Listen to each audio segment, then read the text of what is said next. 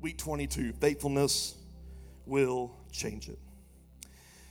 Well, last week in our study of Acts, we studied how Paul walked in the power of the Holy Spirit, ministered to a group of men in the church of Ephesus, letting them know that it's not enough just to claim the fact that you're a believer in Jesus, rather, that you have to turn into a relationship with Him and receive the fact that you received something when you turned to Him in repentance and was baptized in Jesus' name. A message called Where's the Power? That Paul ministered to a group of 12 men in Ephesus, saying, I haven't seen evidence of the Holy Spirit in your life because I don't see power in your life. And throughout the chapter, we saw evidence of Paul walking in power. That the Apostle Paul would walk, and, and there were even handkerchiefs placed um, to, to touch him. And when people would touch the handkerchiefs, people were healed. And, and, and we talked about this magnific- magnificent display of unusual miracles because Paul was willing to walk in such relationship with God that power was manifested in his ministry. And how, if we are true believers walking in relationship with God, that there will be power displayed in our life. Not necessarily a mimicked power, but an unusual display of power in a personal way in our ministries. That uh, power is not necessarily let's replicate a miracle that was done. We see that a lot. We read in scripture that Paul had an unusual miracle of a handkerchief, and it seems like, you know, every evangelist thinks if I can just get a handkerchief, put some oil on it, and put a price on it, people will think that'll heal them. Uh, not necessarily that that may not happen ever again, but it's, it's very common that the church tries to make an unusual thing usual. You know, we see healing water, and next thing you know, every church has a, a baptism tank in the stage saying this water is going to heal people. Um, that's if you don't know, that's happening in North Georgia right now, and, and and a lot of churches think, well, let's mimic the unusual miracle, and and I think there's something wrong with that. Why why why, why not just seek God and let God do something unusual everywhere? That God is so big that we don't have to mimic one thing; He can do many things. Am I talking to anyone? Amen. Well, Paul was walking in this authority, walking in this power. And if you remember at the end of Acts chapter 19, uh, we ended last week in verses 21 and 22, and I want to read those again. As he was walking in this authority, it says, Afterward, Paul felt compelled by what? The Spirit to go over to Macedonia and Achaia before going to Jerusalem. And after that, he said, I must go on to Rome. He sent his two assistants, Timothy and Erastus, ahead to Macedonia while he stayed a while longer in the province of Asia.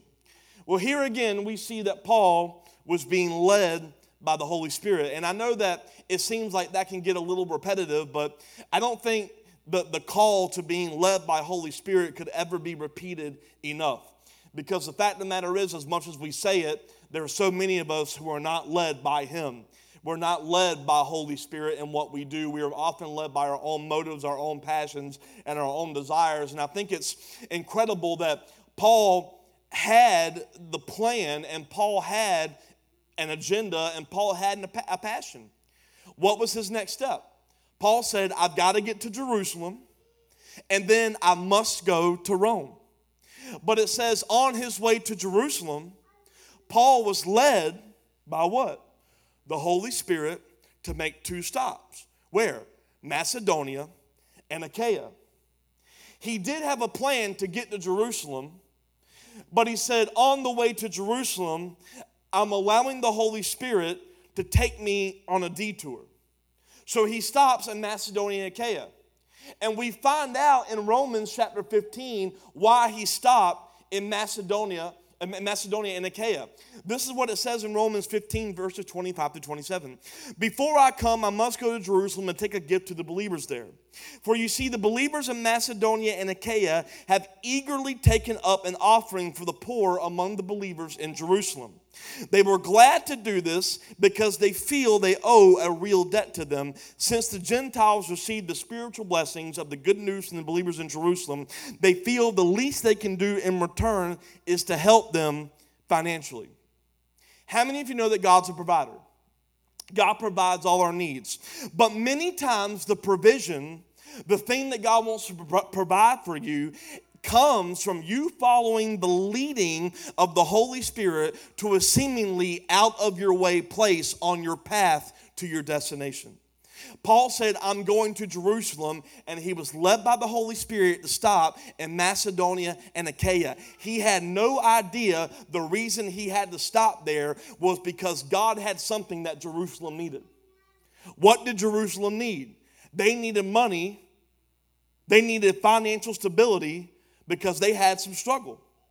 And the Holy Spirit told Paul, Stop here. And when he got there, the, the the, the church at Macedonia and Achaia were already taking up financial offerings for Jerusalem.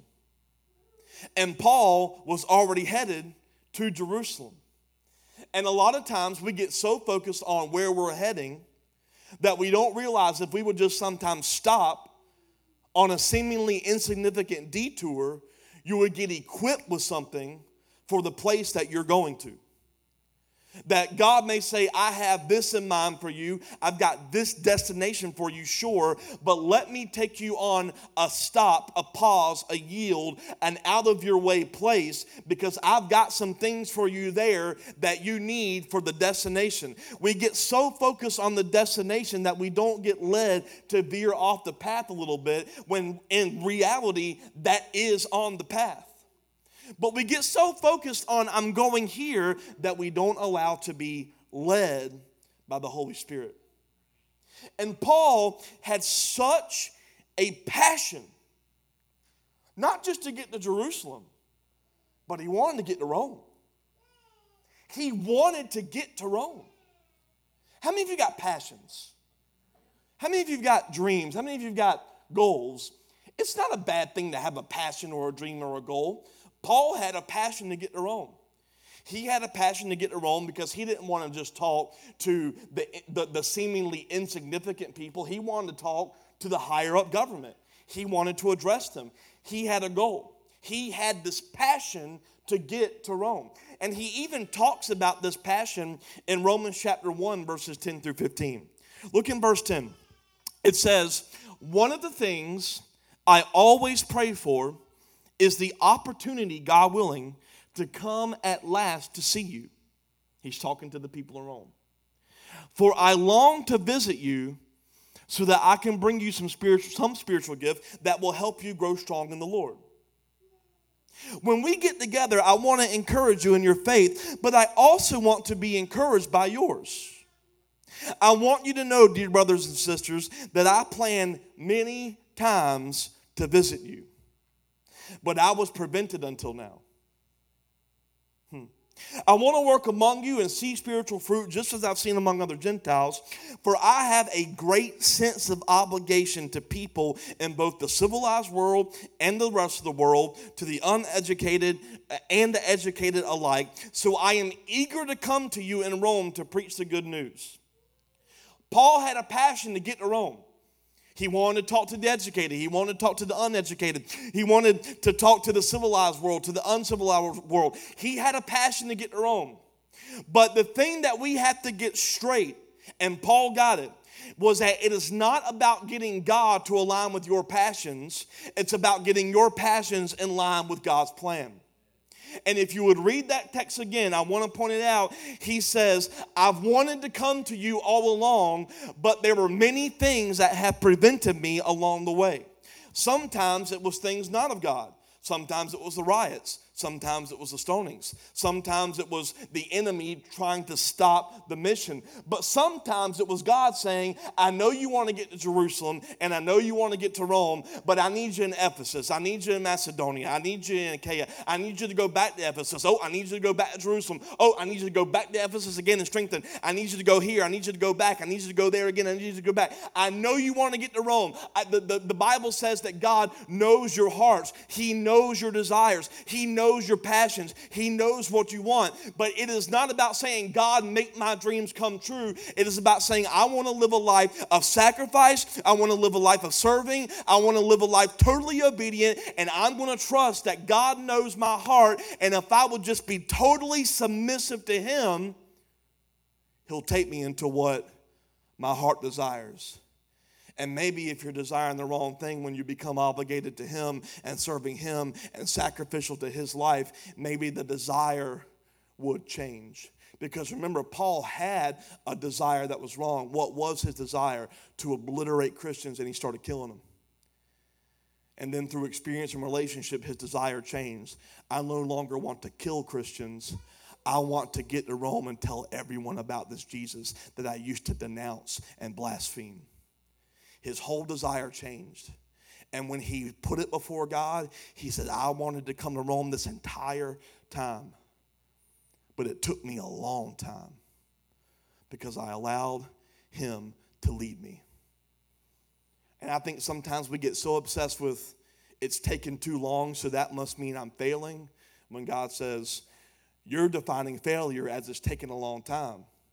But I want it to take you a long time because I have so much ministry for you to do on the way, equipping you for a place that you're not ready for yet. There's so many people that want the big crops and the big fruits and the fields automatically. And God says, I want that for you too. So let me take my time. Let me get you there. And in these first two verses of the message, we see two things that Paul needs to accomplish the work people and finances. But Paul didn't try to manipulate, Paul didn't try to deceive. Paul didn't even try to strategize. Paul says, I'm going to do one thing in this whole process I'm going to be faithful to being led by God. And in being faithful and being led by God, everything he needed was provided on the way. He, know, he knew he needed to get to Jerusalem. And on the way, finances and people came through being led to make stops through places that he never had planned or strategized to go to. And I think one thing we have forgotten as a church is how to remain faithful in the times of the unknowing. And the church is really good about let's strategize and plan. But we have forgotten how to just simply listen and follow. Nothing wrong with strategy, but are you willing to be led off the strategy? Are you willing to be led off the plan? For instance, look at Relentless. For those of you that are newer here and haven't been here the entire time, we were in a sanctuary after the YMCA paying $800 a month, which is super cheap, for something that seated about 500 people. Well, we did a fast that year called Decrease for Increase. Had no idea that God was going to lead our church to come to a facility that was, if you look up again, up, up at the top, you'll see a little board that we put up there. The, there was a wall right here. And our entire church of over 100 people worshiped on a stage that was started right here to that wall. We had a, all these chairs were crammed into this small space. We had no plan for a kids area. We didn't have any plan at all. All we knew was God says, You've got no relationships in your church, there is no intimacy with me, and I need you to decrease. And if you'll decrease, I'm going to bring increase. We had no idea that in under a year, what some churches have tried to do for 15 years in these spaces, we got all three of these storefronts within six months and remodeled them within 12. It cost quadruple the amount. And guess what? We did not have the tithe coming in for it. And I, I was sitting down the leadership, well, let, let's strategize. How can we start bringing in money and all this? And we were like, you know what? Did God tell us to go there? And we all of us were in agreement. Yeah, He did. Well, it'll come. And sure enough, in a facility that people were literally saying, this doesn't feel comfortable, the tithe increased about four or five times as much per week. And we still are in a day where we're bringing in enough finances to afford everything we have. But were we willing to go seemingly in a failing way Because God knew, I know what step five is, but I need you to be faithful in steps one, two, three, and four. Will we be faithful? Luke 16, 10 through 12 says this If you're faithful in little things, you'll be faithful in large ones. But if you are dishonest in little things, you won't be honest with greater responsibilities. If you are untrustworthy about worldly wealth, who will trust you with the true riches of heaven? If you are not faithful with other people's things, why should you be trusted with things of your own? Why would God release stuff out of heaven for you when you can't even be proven faithful with things that are not even yours? You go to a restaurant and you, a straw falls on the uh, uh, uh, a straw falls on the floor, a napkin falls on the floor, and instead of picking it up, the first thing we think is, "Well, I'm going to tip the waiter." That's their job. You go to church, you go to the bathroom, you don't flush the toilet. I can't tell you how many times I come in here on Monday or Tuesday and there's water bottles all over the floor. And you think, well, someone will get it. And God says, if you can't even pick up after yourself, why would I unlock what I have for you in heaven if you can't manage someone else's things? Why would I give you the riches I have planned for you when you won't be faithful in what you feel like is not yours to be faithful in? Think about the commandments honor thy father and mother. If you cannot honor people who you think it's no benefit to you, why would I give you influence over thousands?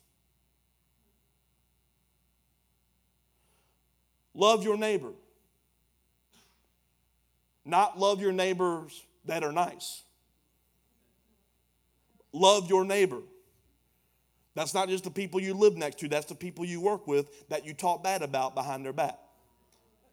Mm-hmm. And everyone they go, mm.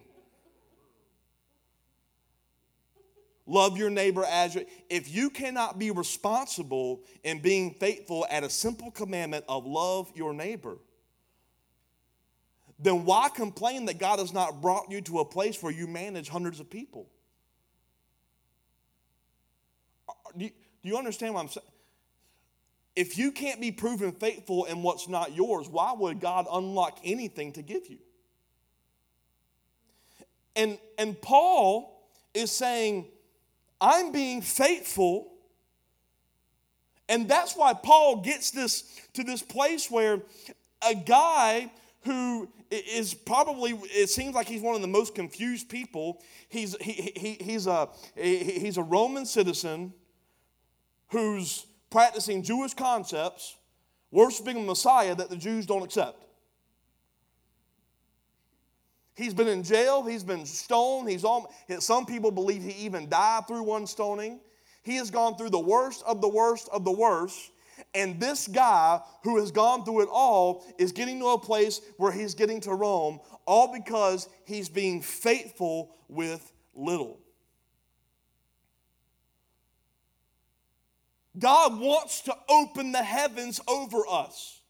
He wants to rain down uh, authority and, and, and, He wants the church to be at this place where the heaven is open for us to change our communities. But we're not going to be able to access that level of influence if we can't be faithful with the commandment as simple as not gossip.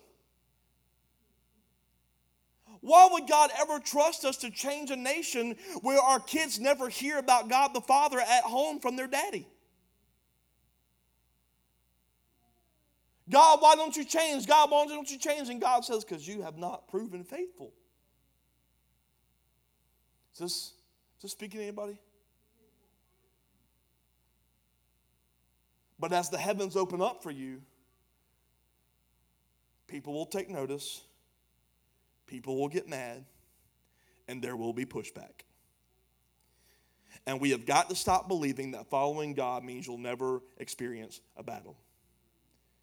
Because if you read this scripture, the more you follow him, the more pushback you're going to get.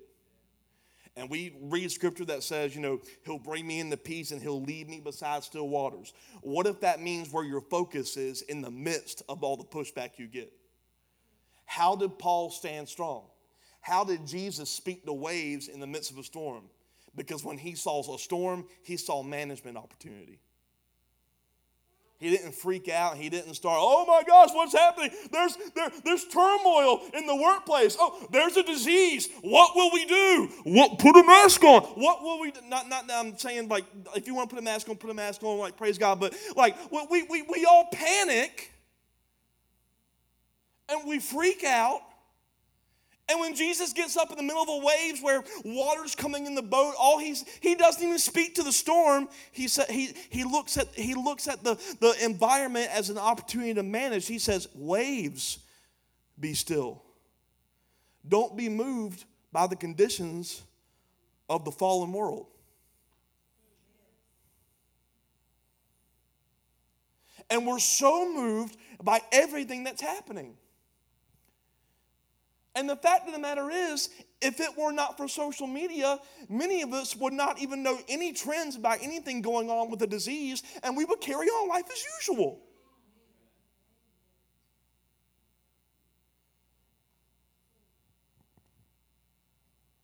Are, are, are you hearing what I'm saying? And I'm not trying to be disrespectful here, but at, at, some point, are we faithful to the call of God? Are we faithful to His strength? Are we faithful to how great He is? Or are we faithful to what a fallen world tells us to do? California just told churches to stop singing. The same government who's saying, do this, do that.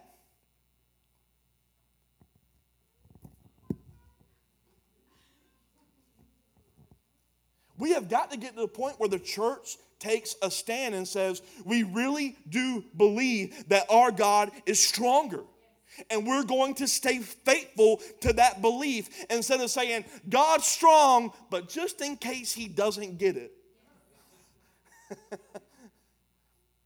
faithful. What if peace beside still waters is simply no matter what comes my way, nothing's going to move me? Nothing is going to shift my attention. Where I see chaos, I see management opportunity. Where I see trouble, I'm going to see a chance to change it. I'm not going to respond with running. I'm going to run into it. I'm going to walk into it. When, when the people were trying to kill Paul, it was the Christians who were trying to urge Paul, don't go back in. Paul said, I don't care what they're trying to do to me, I'm staying faithful to my call. God has not told me to leave this place yet. And I don't care if they're stoning me, I don't care if they're trying to pull me into a coliseum, I don't care what they threaten me with. I am standing firm in my call. I'm faithful to that, not their threats, not their rants. That's all right. So, with pushback coming, Paul experiences some pushback. I'm feeling good about this message. Look at verse 23. Well, about that time, serious trouble developed in Ephesus concerning the way. I would imagine at this point, Paul's like, Yeah, I saw that coming. It began with Demetrius, a silversmith who had a large business manufacturing silver shrines of the Greek goddess Artemis. Everyone say Artemis. He kept many craftsmen busy. He called them together along with other employed in similar trades and addressed them as, follower, uh, as follows Gentlemen, you know that our wealth comes from this business.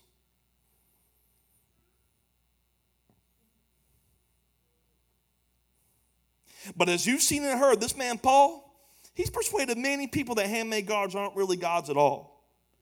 And he's done this not only here in Ephesus, but throughout the entire province. Of course, I'm not just talking about the loss of public respect for our business. Sounds like, sounds like news and political agenda to me. it's not just about my business. He says, I'm also concerned that the temple of the great goddess Artemis will lose its influence, and that Artemis, this magnificent goddess worshipped throughout the province of Asia and all around the world, will be robbed of her great prestige. And at this, their anger boiled, and they began shouting, Great is Artemis of the Ephesians. There was a huge temple in Ephesus. And I have some pictures of what the temple looked like. It was a magnificent temple. I didn't show this last night. I added it this morning. Y'all, y'all the Sunday crowd. Y'all get the privilege. It's actually regarded as one of the seven wonders of the ancient world. It stood on about 127 pillars, 60 feet high. It was decorated with many amazing sculptures. And it was, it was unearthed in 1869 and finished in 1965. I have a picture of what it actually looks like today. It's a real thing. In the middle of this temple, this was the temple of Artemis. People would come to this temple. This was the treasury site. This is where they would make deposits of, of everything that they had, their money, all these things. It was, it, it, this is where all the, the stuff happened in Ephesus. Well, in the middle of this temple, there was uh, a, a, a carving of a Greek goddess, Artemis, also known as Diana. And we'll, we'll, we'll see the reference later in Acts, but what it was was there was a uh, black meteorite that fell to the earth, and they recognized this as though this must be a, a, a, something from the gods, and they carved a grotesque woman into this rock. And in the middle of this temple, people worship the, the Greek goddess Artemis, also known as Diana. Well, Demetrius and a lot of these other business owners, they would be outside this temple, and they were making profit off of what this was. So they would make shrines of this temple, shrines of Artemis. They would make all these trinkets, all these souvenirs, and, and people would come by them because they were obsessed with the worship going on at this temple. So Demetrius made profit, many would come, and Demetrius got mad because Paul is preaching the word, he's walking in power, he's being faithful faithful to his call. And what's making Demetrius mad is that it's not just the belief system that's changing. People were so in love with God that the economy was starting to be affected. Let me remind you of two verses last week, 18 through 20. Many who become believers confess their sinful practices. A number of them have been practicing sorcery. They brought their books, burned them at a public bonfire. The value of the books was several million dollars. So the message about the Lord spread uh, wildly and had a powerful effect. Paul was not on a campaign to close down the temple of Artemis. Throughout all of his sermons and all of his teachings, Paul never even mentioned the name of Artemis or never even spoke against the temple. God never told Paul, go take down the false idol of Artemis. God told Paul, go make believers and disciple them. And Paul was so faithful in making believers and discipling them and walking in such a degree of authority and power in his call that naturally, when people started to shift their belief system and shift their faith from Artemis to Jesus, the faithfulness of believers and the faithfulness of all these Christians following the call to just be about Jesus, be passionate about God, guess what happened to the world? People started leaving the temple. The economy started being affected. Business owners started having to close up shop. Why? Not because the Christians had a campaign of close down the temple. Their campaign was let's worship God. And it was so effective that people left the temple and it closed down all by itself and what the church has got to get in our minds. Let's get off of our campaigns to close down this and close down that and stop this, and let's get on the only campaign that we're supposed to be faithful to. Make disciples, spread the love of God, show His love, show His mercy. And if you would do that, all the other stuff would fall because they cannot stand because they have no power and authority to stand by themselves. Just being real, and if this offends you, I don't care. But you, you can go down to Planned Parenthood on Wednesdays and see all these believers protesting. It's no different than if Paul wasted time and went to the temple of Artemis and protested. He said, I'm not going to go there and waste my time. I'm going to develop disciples, I'm going to develop believers. And because I'm going to be faithful to that, if we would be faithful to that, Planned Parenthood cannot, it would fall on its own. Why is it that Corona has the power to close down the bars, but the church doesn't? Because the church is in it. And we validate it. And I'm not saying it's a sin to have a drink. I'm not, I'm not saying that. I, I read the Bible, I know what it says. But when we put ourselves in places that is causing others to fall, we're not separating ourselves. And I know that may offend your thinking, and I hope it does because we have got to start looking a little different. Because we're not changing anything. And if this church declines to four people and we've got to give this building to another church that wants to do their work, that's fine. But if, if, if, it gets to where we only have five people that actually look and talk different and we see God and worship God, if that's all that this becomes, I'm fine with that. Because I don't want to be faithful to anything but the call of God. If we would just be faithful in that, everything else would fall. The economy would change. The social injustices would change. I believe even the climate would change. Oh, you God, you just got spooky. What you mean the climate would change? Well, let me show you what Romans 8, 18 through 21 says. Is this all right? Let me show you what Romans 8, 18 through 21 says. Yet what we suffer now is nothing compared to the glory he revealed to us later. So stop complaining about suffering. Look at the next verse. For all creation is waiting eagerly for that future day when God will reveal who his children are. Notice, it does not say creation is waiting for God to be revealed. It says creation is waiting for God to reveal who his kids are. Why? Against its will, all creation was subjected to God's curse. But with eager hope, the creation looks forward to the day when it will join God's children, not just God, God's kids, the sons and daughters, the believers, the redeemed ones, the church, in glorious freedom from death and decay. You want to you want, you want to know why we're getting to a place where it's unbearably hot one day and a cold front the next, and Sahara sand is in Georgia. you want to know why there's crazy earthquakes one day and blizzards the next. You want to know why everything's unsettled. You want to know why the earth don't know what to do because it is literally groaning, saying, "Please put me in order."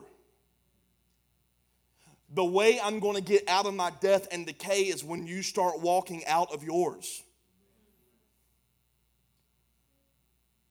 Because if you will just be faithful to your call as a son or daughter, you'd change everything. For God so loved the world that he gave his only son to redeem us. It's not just about us. God doesn't just love male and female. He loves the trees. He loves the soil. He loves the tectonic plates. He loves ox. He loves everything about the world. And he says, the only way I can get this world back is to get the ones that I put in authority over it back. And if I can just get those faithful to my call and not their own, not their own passions, not their own, if I can get y'all to be faithful to the call to just go out and spread the gospel of love and Jesus and the kingdom of God, if I can just get my people to be redeemed and do that, I'll get my world back.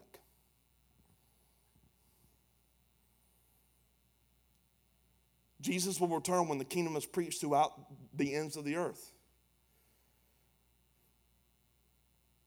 Is it really being preached? Think about all the stuff with, with COVID. You have to dig and search to find what the officials are saying about what churches should do. You want to know why? Because it's not worth mentioning churches anymore. Because we've been forgotten, because we're not doing anything. And churches are closing the doors when we should, we should be the ones affecting the economy. We should be the ones affecting everything. I, I know that this is challenging and maybe getting a little in your face, but at some point we got to say it. Faith, faithfulness is what's going to change it. And in Ephesus, Paul and the believers were so faithful to the work of Jesus that businesses were closing down, shrines were no longer wanted, and people are mad because their pagan god Artemis is losing influence. Now, what's happening in the next few verses is kind of funny because it's actually a picture of what is going on today.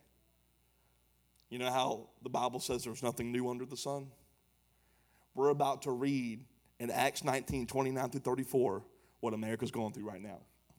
Soon, the whole city was filled with confusion.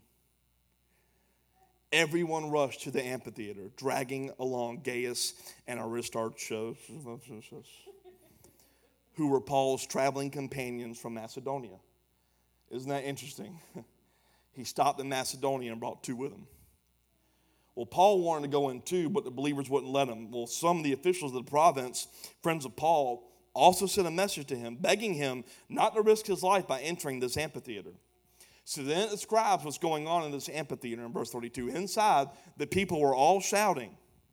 And this is where it gets funny. Some one thing, some another. Everything was in confusion. In fact, most of them didn't even know why they were there. Now, think about that for a minute. Everyone came together to speak against what was going on Everyone came together because their idol was losing influence. They unified in an amphitheater, and in the midst of trying to unify for Artemis, there was no unity. It kind of reminds you of, well, Black Lives Matter, Blue Lives Matter, All Lives Matter, What Lives Matter. No one knows what they're shouting about anymore. No one knows what to stand for. No one even knows what the debate's about. No one knows where it even came from. No one knows what to do anymore. Because everyone's got something to shout about, but no one knows what to shout for. They were all in, everything was in confusion. Verse 33. The Jews in the crowd pushed Alexander forward. Why?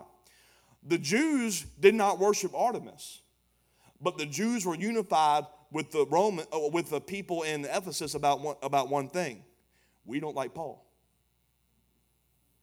So the Jews are thinking, well, this is a chance to unify. Let's get Paul out of here. So the Jews pushed Alexander forward and said, explain the situation. Well, he motioned for silence, tried to speak, but when they realized he was a Jew, they started shouting again and kept it up for about two hours.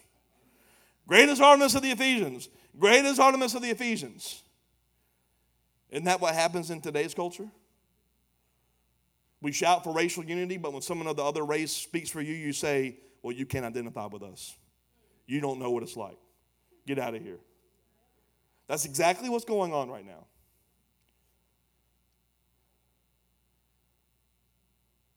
It's kind of hilarious. All these people come together trying to unify, and unity can't happen. You know why? Because you cannot unify in anything other than the name of Jesus. It, it, there is no power in it. It cannot stand by itself. And all these people are together, complete confusion, shouting stuff they didn't even know they were shouting. And in the midst of all this, great is the Artemis of the Ephesians. Great is the Artemis of the Ephesians for two hours in complete confusion. These believers were standing in this amphitheater when I read that in this idea of being faithful, I wonder how many of us stay faithful in the midst of shouting. When you hear that same thing over and over, like, you're not good enough. You're not good enough. Or I know you. I know your old self. I know who you used to be. I know what you went through. Yeah, I know you. You're fake. Or how many of us stay faithful when you hear things about opinions about COVID, or how many of us stay faithful when a leader uh, claims allegiance to a political party, yet you say you're about kingdom and you believe that you don't get a vote, but you're all about pushing a vote? I'm not saying don't go vote. I believe this is the best time to vote. We need a Christian president in office. I don't care if he's a, he's a perfect man or not. Everyone's got their stuff. But for some reason, we, we are so divided on everything, and we have not learned how to remain faithful to the Him. David wrote about it in Psalm 12, verse 1. Help, O Lord, the godly are fast disappearing, the faithful have vanished from the earth. Now, as I was reading the scripture and I was thinking about where we're at in America, I wonder if God's looking at us going, Where are my faithful ones? And you think about what's going on with COVID. And I'm, I'm not speaking against people who are who may not feel like they can come right now because of social distancing and maybe I am. I don't know. I'm not intentionally doing it. If the Holy Spirit's saying it, let it be said. But think about where we were.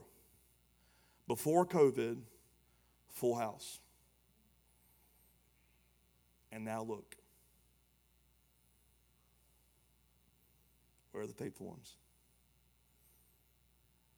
And you say you're not moved by circumstances. What do you call it? Well, I'm just being safe.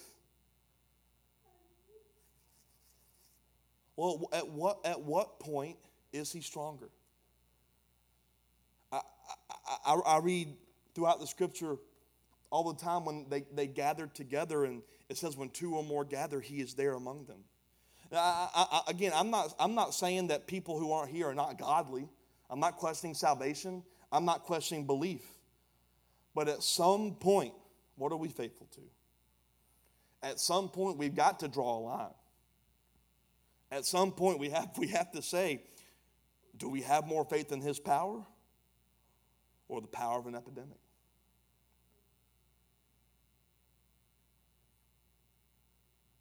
And maybe I'm wrong about that. But maybe I'm not. And I could really care less about how many people stop listening to my podcast. Why is it that we're tossed to and fro? Why is it that we're so divided? Because we don't know how to stand in faithfulness anymore. For two hours they shouted, Great is Artemis of the Ephesians. We too easily shift loyalty in the midst of shouting. You see, it's not enough just to proclaim Jesus, it has to be followed with something.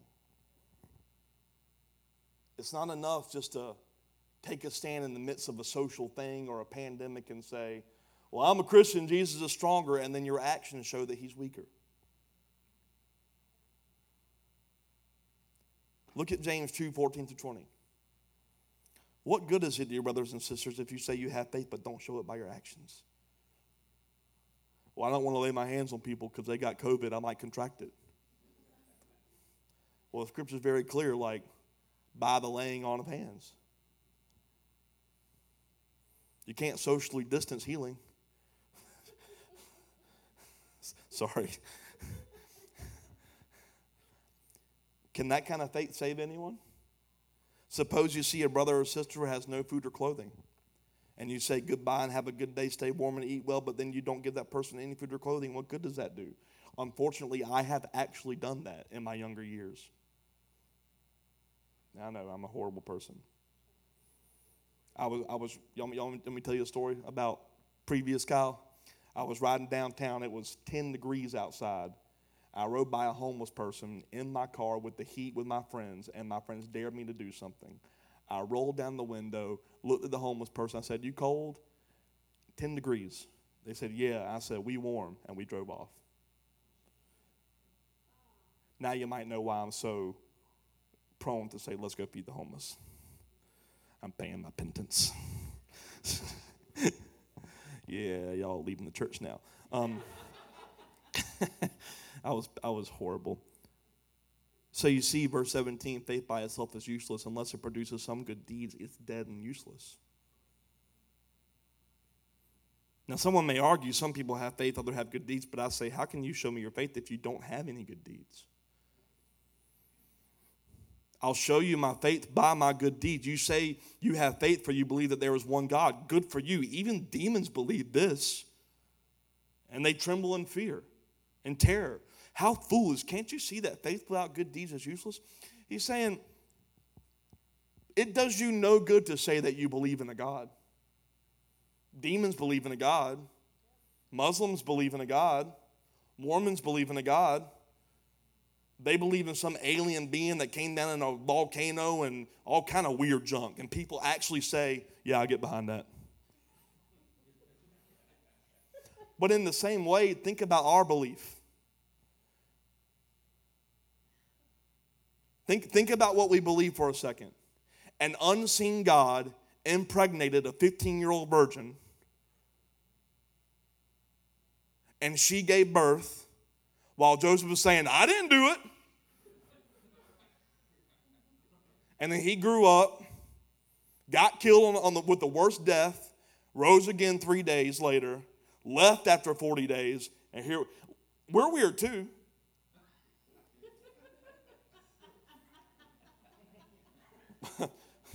but do we but so shouldn't we look like it? But we're looking like everything else. We're responding like everyone else because we're not being faithful to what He's called us to do. Will you remain faithful in your deeds, lining up with the allegiance that you claim to have? When you hear all these shouts, when you hear the government saying you can't come together, when you hear the government saying, be careful, you might get sick, as if that's ever changed before.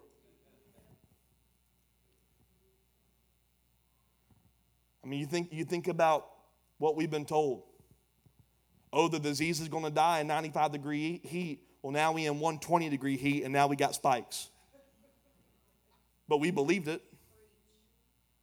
It's changing every day, and we're giving more allegiance to that instead of. And I'm not saying that this disease is, is, is fake. But when was the last time we just said, God, what would you want us to do? What if the answer to COVID was coming together and praying it out? But instead, we've embraced masks and quarantine.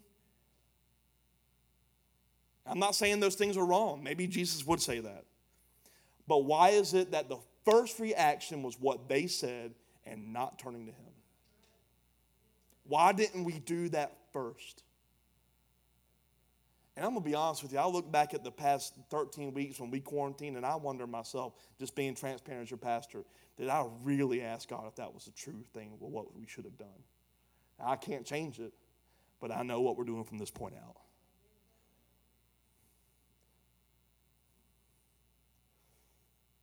We live in a world where it's normal to shout for a sports team scoring a score.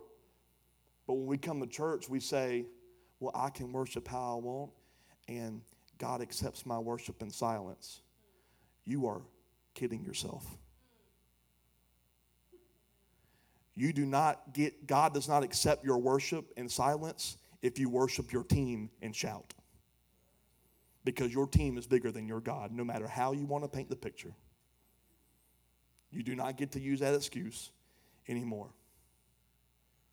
Well, God's okay. He, he accepts my worship. No, no, no. He sees your worship. Because he sees where you're faithful. Never miss a game, but we'll miss the gathering of the saints. We, we live in a world where we shout, I have the right to do this and I, I have the right to do that. But God says, Can you surrender all your rights to me? And I'll give you more freedom than you've ever experienced before. We, we live in a world where we shout praise about political parties and democracy, and God says, Well, I want you to live in a government called a kingdom where you get no vote. What are we faithful to? I close with this Acts 19 35 through 41. I hope this has been okay. I hope, uh, I hope y'all come back. At last, the mayor was able to quiet them down enough to speak. Citizens of Ephesus, everyone knows that Ephesus is the official guardian of the temple of the great Artemis, whose image fell down to us from heaven. See, there's the reference of the meteorite. Since this is undeniable fact, you should stay calm and not do anything rash. You brought these men here. Now, here's what's interesting. The mayor says they haven't stolen anything from the temple and they haven't even spoken against our goddess. You notice what we just saw brought clarity? Paul never came to bring down Artemis. He came to lift up Jesus. And what, what was the response? Artemis fell.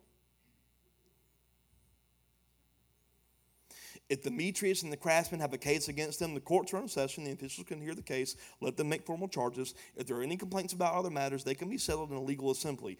I'm afraid we're in danger of being charged with rioting by the Roman government since there's no cause for all this commotion. And if Rome demands an explanation, we don't even know what to say. So he, he, then he dismissed them and they disappeared.